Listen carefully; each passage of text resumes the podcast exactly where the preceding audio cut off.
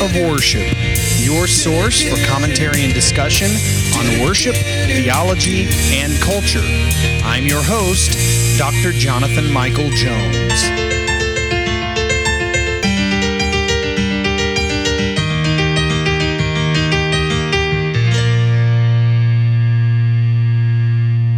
Everybody. This is Dr. Jonathan Michael Jones here on the Act of Worship podcast. Thanks for joining me today and listening. Uh, I'm going to talk about a topic today that I think is very relevant to uh, us as Christians who live particularly in the United States. And the topic I'm talking about is patriotism, nationalism, and the Christian. How does it relate to Christians? Um, in recent years, discussions of patriotism and nationalism have penetrated the boundaries of society and moved into the walls of the church to the point where falsely marrying the church to one side of, of the issue or another now regularly occurs. I saw this very obviously during the last presidential election between Hillary Clinton and Donald Trump um, people on both sides of the aisle saying, How can you be a Christian and vote for so and so? Or how can you be a Christian and vote for so and so? And it, just, the arguments went on and on. Uh, and then inevitably, the uh, discussions of patriotism and nationalism were brought into those discussions.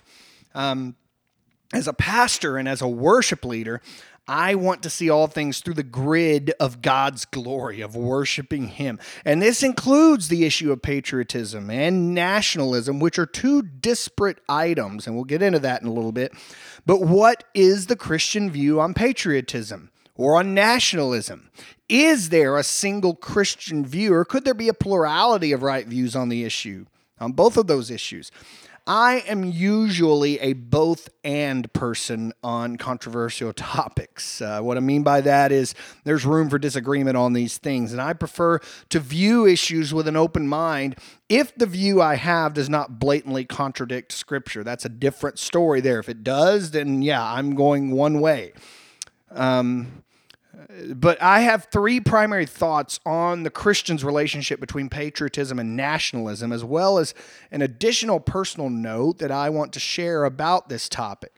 So, the first thing I have on uh, the thought on this, on patriotism, nationalism, and the Christian, is that God's heart is for the nations. Okay, uh, now now we're, I, am thinking in the context of the United States here. Okay, uh, of Americans, but this can be applied to anyone really.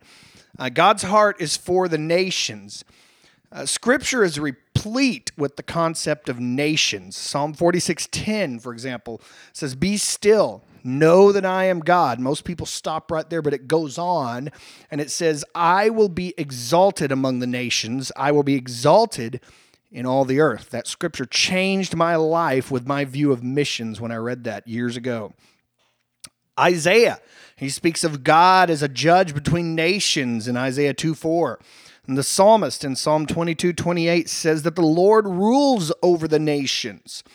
Our modern concept of nations, though, is limited to geographic regions, but geography does not fit the context of Scripture. In the Bible, nations are groups of people. I am a die-hard Texas Tech fan, to give you an example. Um, and there, yet there is the Red Raider Nation of Texas Tech, and not all of the Red Raider Nation lives in Lubbock, Texas.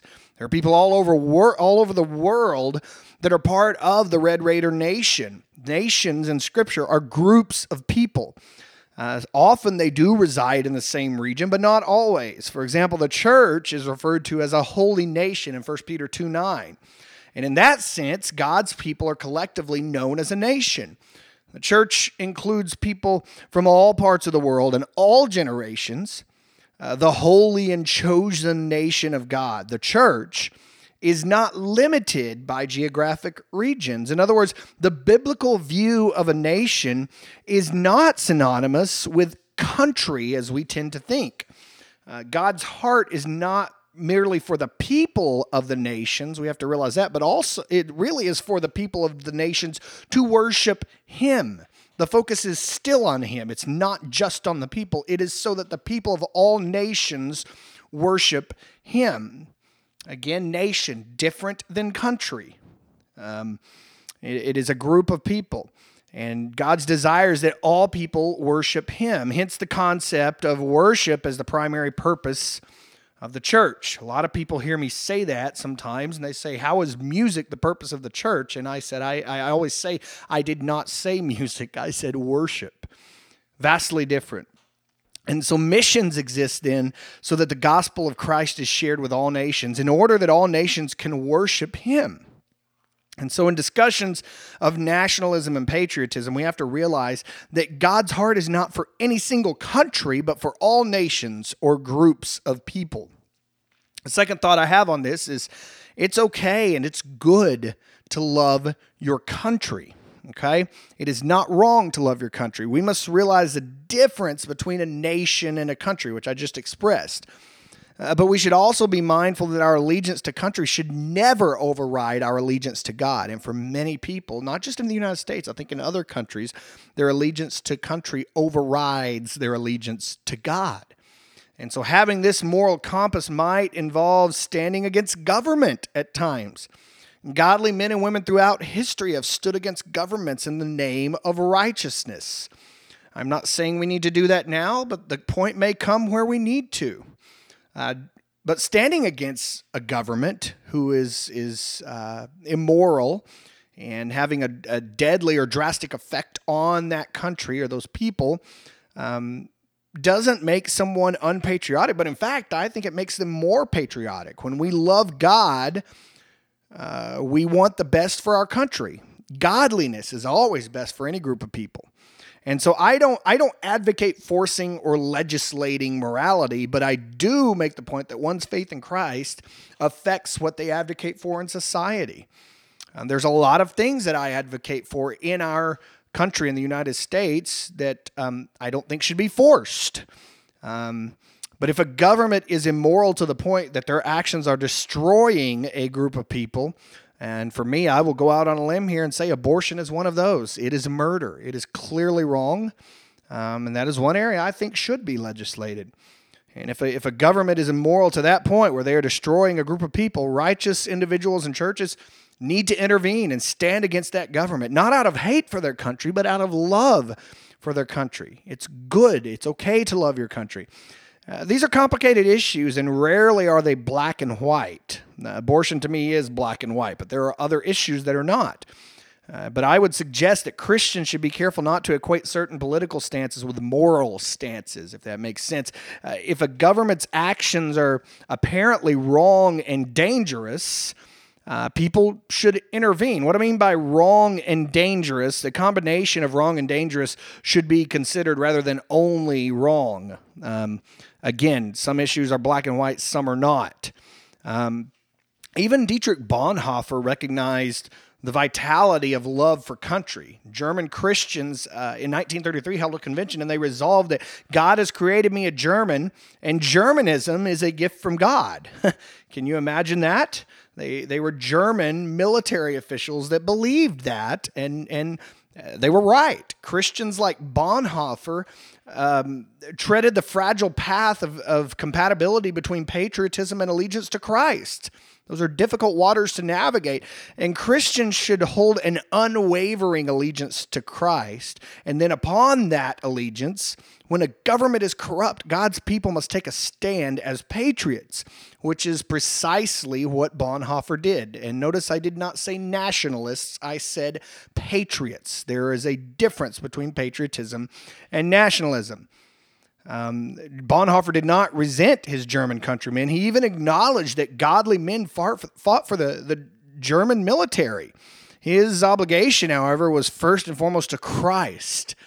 And it's okay, it's good to love your country, but love God more. If you remember the Jesus words, our love for him should seem like hate compared to even our families.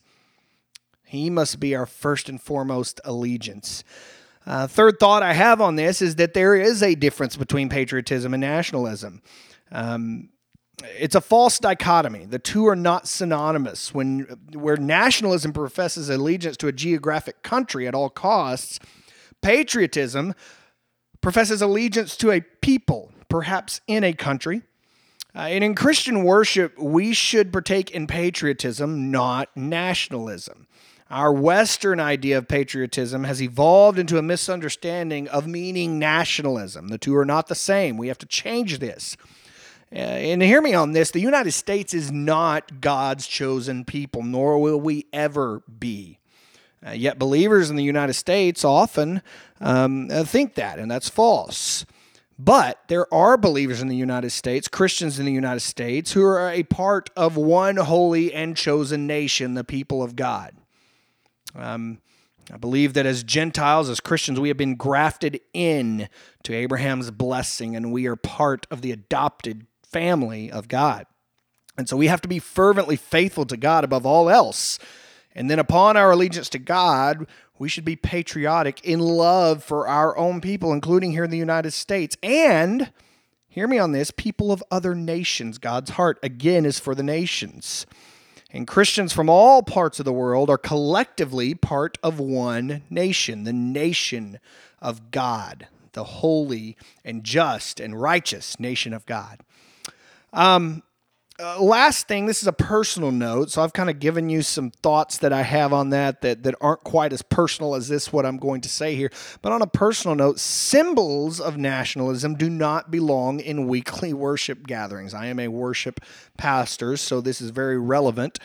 As a pastor and a worship leader, I, I, want to discuss this symbols of nationalism in a place of worship. My eyes were open to the seriousness of this issue in the mid 2000s when a, a man in a church I was ministering in complained about the images of the apostles on our stained glass windows. This was a, a Baptist church, but there were uh, images of apostles in our stained glass windows.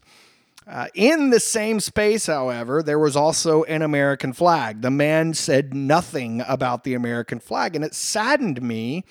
Now, I'm not saying I had a problem with the American flag at that time.